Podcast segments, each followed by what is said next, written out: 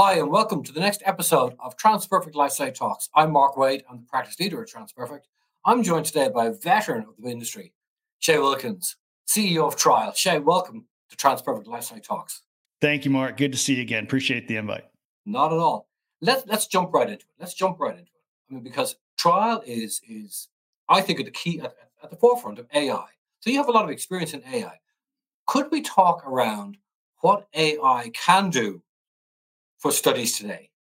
Yeah, absolutely. So, you know, AI has an impact in a number of different places as, as it comes to clinical research. The first of which is, you know, when we think about the acceleration of you know the creation of new drug candidates out there so with ai and protein folding and some of these uh, you know gene therapy technologies for example what we're seeing is a lot of new drug candidates relative to how quickly they came on the scene before. So um, I think the AI on the drug discovery portion has really helped already. Uh, you have companies that maybe 10 years ago might have had one drug in the pipeline and kind of bet the farm on that. Now they have as many as 10 because they've been able to synthesize these particular uh, therapeutics uh, digitally. And then now they're just trying to choose which one to to focus on or what group to focus on. So we're seeing an acceleration there using AI. And the, the thing is to, to, to notice that uh, all of us been in, in trials for a long time. Trials haven't evolved. Well, they haven't really changed that much. We're still operating the same way as we were a few years ago. Is AI going to impact on how we actually address the study? I believe it is. I, I think it's uh, really ripe, uh, or it's it's a perfect place for AI to come in due in part to the types of tasks that are associated with study startup. Uh, in order to get a trial running, uh, in order to recruit patients, in order to administer e-clinical solutions. We really have an opportunity here as an industry to focus on AI uh, in order to speed this up. Now, there are certain parts of a clinical trial, it makes sense to go at the pace they're going, right? This is a first time in participants or, or in human subjects to yeah be able to test a therapy. So that's going to take as long as it takes. It's a good old fashioned uh, science experiment in that regard. But during study startup, where we have to outsource, configure, we have to test, uh, we have to deploy, uh, and I'm talking uh, in particular us as an industry using e-clinical technology. There's some opportunities for AI to, to step in. One place I think that it could really step in is starting from the protocol and closing that distance from when we either have a, a prototypes or a synopsis of the protocol or a draft of the protocol until you can see a prototype of e-clinical technology. I think that AI has a big role to play there. Okay, so so make sure I'm, I'm hearing this correctly though. So as as it as it shrinks this protocol timeline, well, how is it? How in real world, real world, how is it doing that? Is it all about reusing assets? What what is it all about that actually, that actually achieves that shrinkage? Yeah, well, it finally helps us meet the study where it's at or where the, the study team where it's at so i think that if i look at uh, when we get a uh, you know a protocol synopsis it's very early in the process you know you're going to mm-hmm. have to and then you have to go through outsourcing and then you have to go through choosing a, a vendor as a as a sponsor or cro then you have to configure these solutions go through uat it might be six months to nine months before you ever see see a prototype of what you were hoping to see when you were developing the synopsis right or, or right. the draft protocol so what I think we can do as an industry is let's let's really meet um, you know meet this process where they're at. A lot of these protocols are still PDFs. They're still Word mm-hmm. documents. Um, there are some places where um, I've seen them. You have a protocol tool that can model it in, you know, a, a very standardized way. Those are great too. Um, you know, adoption can be hit or miss depending on the company. So, I think that we want to take, as an industry, take the protocol you know, in whatever form it comes, and then apply AI technologies to ingest it, make sense of it, digitize it, standardize the data around it, and then ultimately configure that first prototype, moving that process from the very back of the workflow to the front. Right. So, so I suppose in many ways, when, when we get hold of this, this PDF document, mm-hmm. um, and we're creating all the documents that spin off from this, okay, because there's, there's so many things, right? So we have everything from like, you know, our e-consent, our EDC, our PIL, everything, right, is spun off from this. So it's, it's just like for me now in the, in the, in the we live in the translation world, a lot of that is us reusing those assets. And AI can very readily reuse those assets and capture music. Is that effectively what you're saying as well? That we use, we use these assets? Yes, I think so. I think in in a normal process that that um, you know a, a study would have going on right now, I was speaking specifically about eClinical, but the reality is, is the protocol drives almost every single workflow that happens within a clinical study. So from that protocol, a lot of documents are produced. One would be a, a requirements and specifications for. ECOA, for example. Another one would be a consent document. Uh, another one might be, uh, you know, a recruiting plan or a statistical analysis plan. Yeah. All of those things are derived from the protocol. And each one of those documents really represents a workflow that a team or a person or a, a group of sites or whomever is involved will have to execute on. So I think by producing that first step, the document, and let's take translation, for example, if we have a consent document and we can automatically understand what needs to be in there from the protocol as an industry, I think that at that point it is pretty appealing to take a first stab at the translation. These large language models are getting really good at that. Yeah. Now, is that the end of the end? No. No. I don't think I was so. going to say, you, you mentioned e consent there. And like, I know enough to be dangerous about e consent, but e consent to me, it should be a document, but it's not. It's actually now a tool.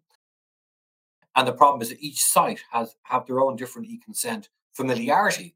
So, and also each vendor has their own tool. So, what happens is that you sites unfortunately have to use different tools and that there's a that what i'm saying is that overcomplexes the, the, the, the, situation and it does delay things and that's just one as you mentioned that's just one aspect of a workflow that we have to deal with that we have to speak yeah. to so I'm, yeah. I'm, hoping that ai can actually speak to these things and and, and co- create a standardization it can. I, I think uh, it definitely helps. E-consent as a tool, uh, you know, if we stay with that example, has a lot of promise, right? The digitization of that, the delivery, uh, you know, either at home or in clinic, you know, the ability to test and understand their recall or whether or not they have understood exactly what the what the participant is consenting to. I think all that's really made better by the digitization of it. However, to your point, if I am a study team and I read a protocol, I have to go and then produce an consent informed consent document based on what's in that protocol. Yeah, if yeah. it's a synopsis, you may have a a an 11 page synopsis, but you may have a 15 page consent, right?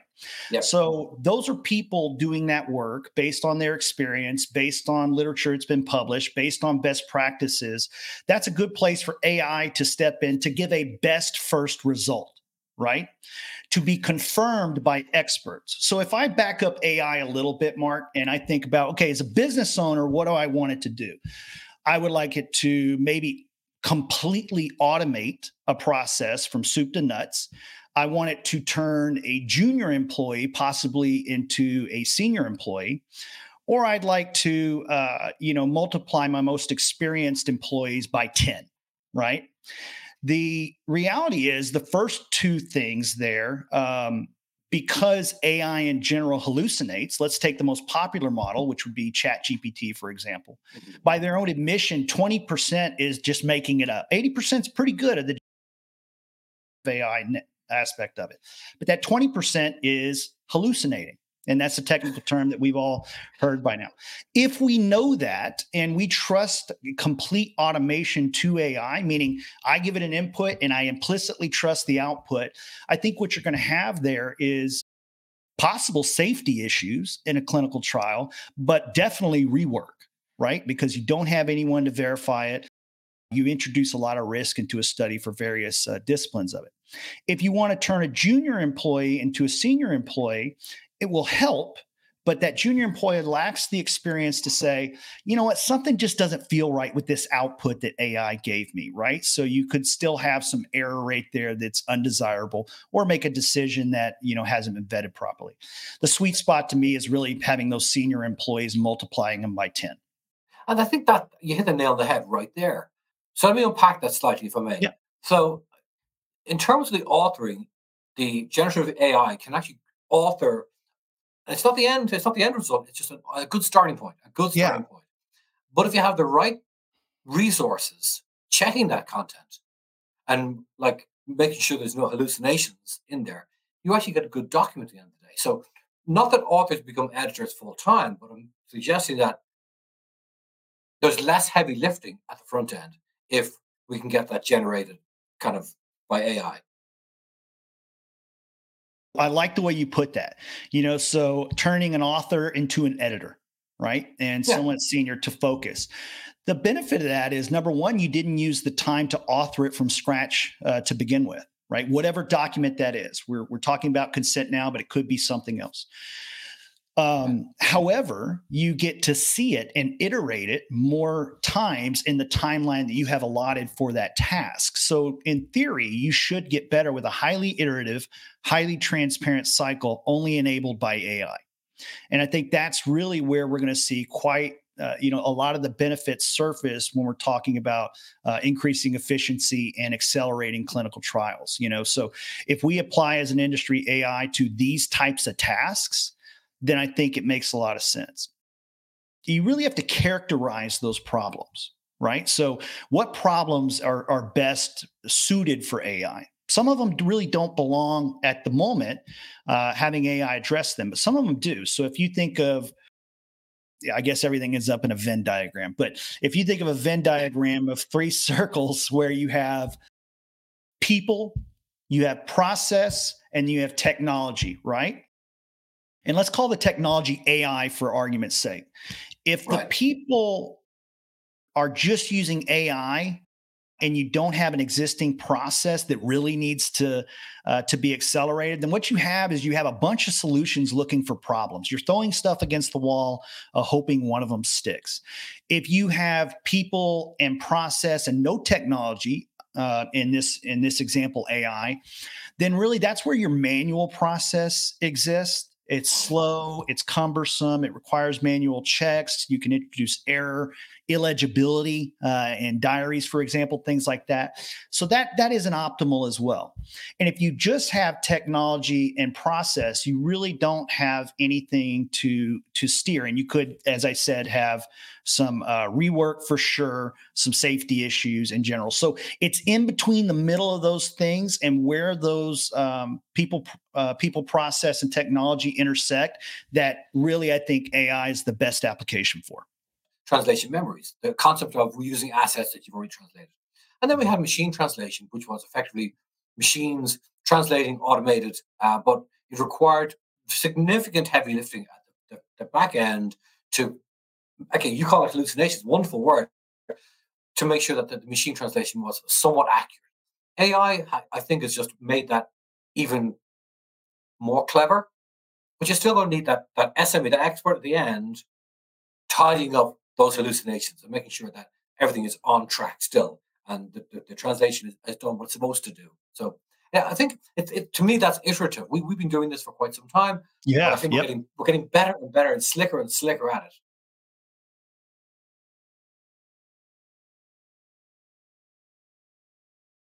In terms of in terms of if if, if we do this right, um, then for me anyway, the natural progression, the natural progression is we are looking at, at, at, using assets. The protocol drives the documents. We use AI to generate the documents. We, at the far end, the SMEs, we collate that and make sure that it's correct. Bolted onto every protocol, you see a number of measures, a number of instruments. How we're going to capture EDC, to be honest, is, is quite defined.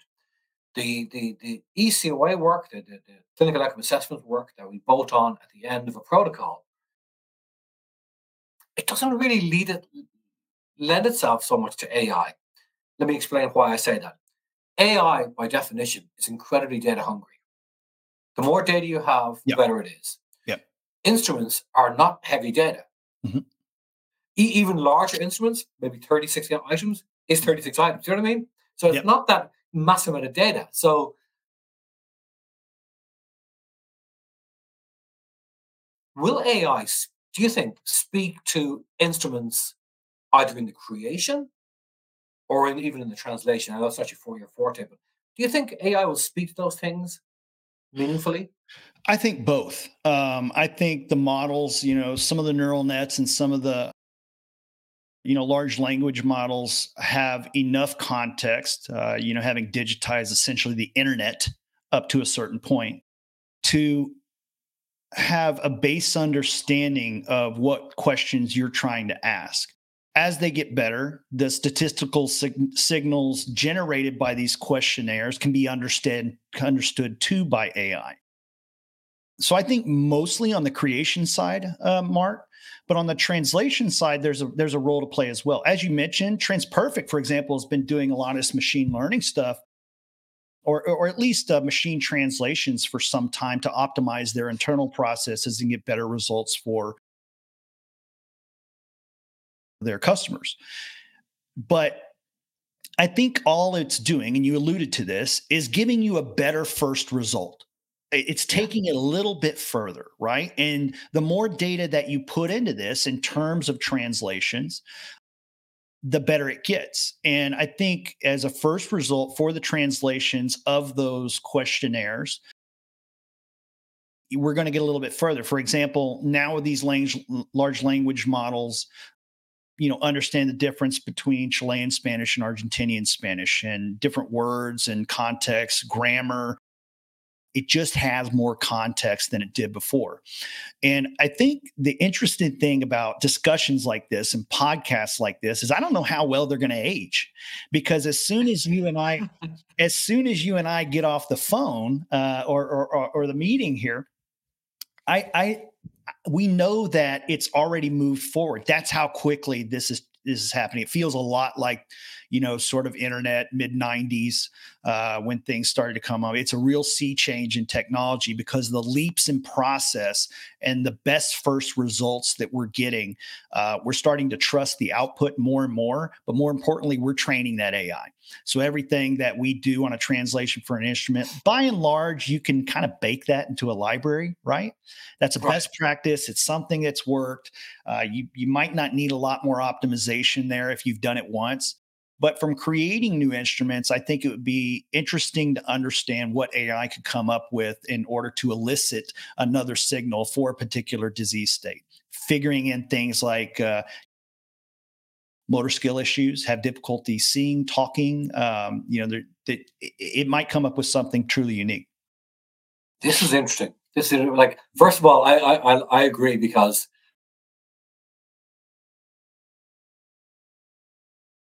twenty years ago we were we were, we were capturing data on, on paper, right? Yep. Uh, and we moved towards electronic, very basic stuff like Palm Mhm. Pilots and stuff like that. We were, Yep. re- we're really at, at, the cutting edge, um, and that's moved on. I think the pandemic changed. I think it changed everything. I mean, it changed everything in the real world, but in our world, it changed everything Mhm. because suddenly the hockey stick effect, where we DCT, everyone kind of almost embraced DCT as the only way we can actually capture patient data now, and everyone accepted the concept of like video calls. The fact that you and I are not sitting in the same office That's true. we're, we're, we're, we've, we've accepted this this this interaction. Um, we've accepted now that that that DCT is it's here to stay and it's it's it's, it's picking up. And I I, I believe that, like I said, everything's cyclical. Where we went from from paper to basic stuff, it started getting momentum, and now it's exponential. But the question is going to be, what evidence will the sponsors want to see, and the regulators want to see vis-a-vis uh, DCT? Do you know what I mean? What will they want to see? Because okay, we have proof of concept, but there, I'm convinced the regulators are going to see want to see real evidence now. Yeah. Show me that. Show me that, that, that using the, using this virtual, you know, uh, trial process, it's just as just as good a scientific experiment as a randomized clinical trial. Yeah, and and and in reality, probably, uh, you know, it's it's like if you have a prize fighter and uh, you know they're defending their belt, for example, and we'll, we'll say that that's traditional clinical trials, and then you have you have an upstart um, you know person that's trying coming to try to take that title you don't want to leave that to a decision right? Oftentimes the champion gets the benefit of the doubt. So while i would like my answer to be that the evidence that they need is just parity with the existing and i think by and large we're, we're pretty close to you know understanding that you know dct really does provide parity for traditional trials. Um, it's probably going to take a little bit more for real and there when i say widespread adoption we've already seen widespread adoption as you alluded to for covid right we didn't yeah. have a choice we had to do everything to yeah. you see some retrenchment on that post uh, covid or post lockdown sort of scenario where mostly everything's falling more in a hybrid but a lot of what dct is really about you know is, is i've talked to people as early as 2006 about this. And you know you see it coming to the forefront uh, you know both in in every single conference you go to and the speeches and and social media and things like that. It's really more of a hybrid approach. And um, where you you want to meet both the patient and the sponsor. You want to grease the wheels in terms of of of getting compliant data accurate data out of the study. For example you could have a study where one site doesn't want to do as many DCT activities. It's a high concentration of their participant. Um, you know, they, they, live nearby, right? There's not a lot of distance in between there, and they say, you know, they, this isn't necessary. We can have them come in and and do these visits. And so they choose to go that way. And then another site says, you know what, we're out in Iowa. The nearest patient we have is 45 miles away, but but some of them are as far as you know 250 miles away mm-hmm. then uh, and that you you want to make sure that you can recruit and retain patients in a study and make sure they're compliant with uh, with what the protocol uh, has asked for. So in that regard you could have two sites doing something differently but you could also have one patient doing something differently depending on the visit. You know what? I'm going to be at my grandmother's house this weekend so i can't come into the clinic. Can i do a televisit for this visit? Sure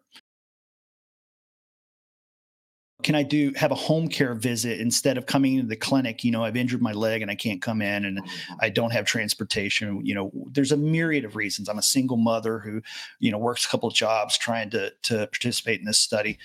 There's a lot of reasons why it might not be convenient. So you hear the term patient centricity, you hear the term, um, you know, the, the voice of the participant coming to the forefront. DCT really is one of the largest promises to really help with that, to address uh, the fact that that the participant's voice may not be heard. Let's meet them where they're at. Have them conduct and participate in trials that are most convenient to them, reduce the burden for both sites and subjects. And I think that's what helps DCT. Where does AI play into all that? I think AI is very good at making decisions off of new data as long as it has enough context. So you can have a dynamically decentralized trial both within one patient's experience in the study or an entire group of sites or any mix in there between. So it's a way of you know meeting us as participants uh, where we're at and making sure that you make it as easy for us to capture high quality data in the time and manner that it was supposed to be captured. So, you know, DCT isn't going anywhere because of a number of incentives that point it that way the centralization some of the quality you can get out of it the cost frankly yeah. uh, is, is another key driver so we want to make sure that we're applying ai for example in ways that can help um, you know move dct forward where applicable um, if it's not a full decentralized trial or it's not a uh, a full traditional trial, if you will, where you're traveling to the site for everything. Um, most likely what's going to happen for some time is more of a hybrid approach. I, I, I would venture to guess. And I think you're right. I do. I think that's that is that's what's happening. We see it happening now, and I think that's mm. going to happen for some time. Shae, I want to say thank you for taking the time today. That was just brilliant. Um, today I was joined by Shae Wilkins, who is the uh, CEO of TriLink. Um, I'm Mark Wade for Transperfect Life Sciences. Thank you so much. Join us next time on Transperfect Life Science Talks. Thanks. Thanks, Mark.